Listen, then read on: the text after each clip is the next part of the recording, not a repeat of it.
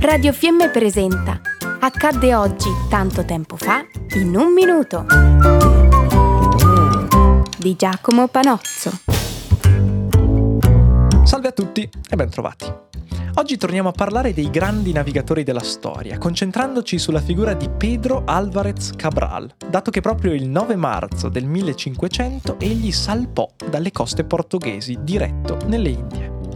Se gli spagnoli cercavano una via verso est, in direzione delle Americhe, per arrivare in India, i portoghesi avevano già un tracciato, scoperto da Vasco da Gama, ovvero la circumnavigazione dell'Africa per arrivare in India. Il compito di Cabral fu quello di stabilire relazioni commerciali permanenti e di diffondere la religione cristiana ovunque giungesse, usando, se necessario, la forza delle armi. Cabral partì, ma la costa africana è difficile da navigare. Per questo, arrivato all'arcipelago di Capoverde per sfruttare i venti, fece rotta a est. L'aria soffiava forte e la corrente equatoriale dell'Atlantico spinse le navi sulle coste di un paese sconosciuto, in una baia che l'equipaggio battezzò Porto Seguro.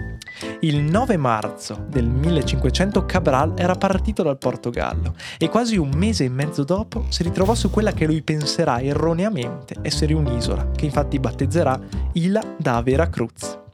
Quest'isola altri non era che il Brasile, che i portoghesi cominceranno ad esplorare e colonizzare negli anni a venire.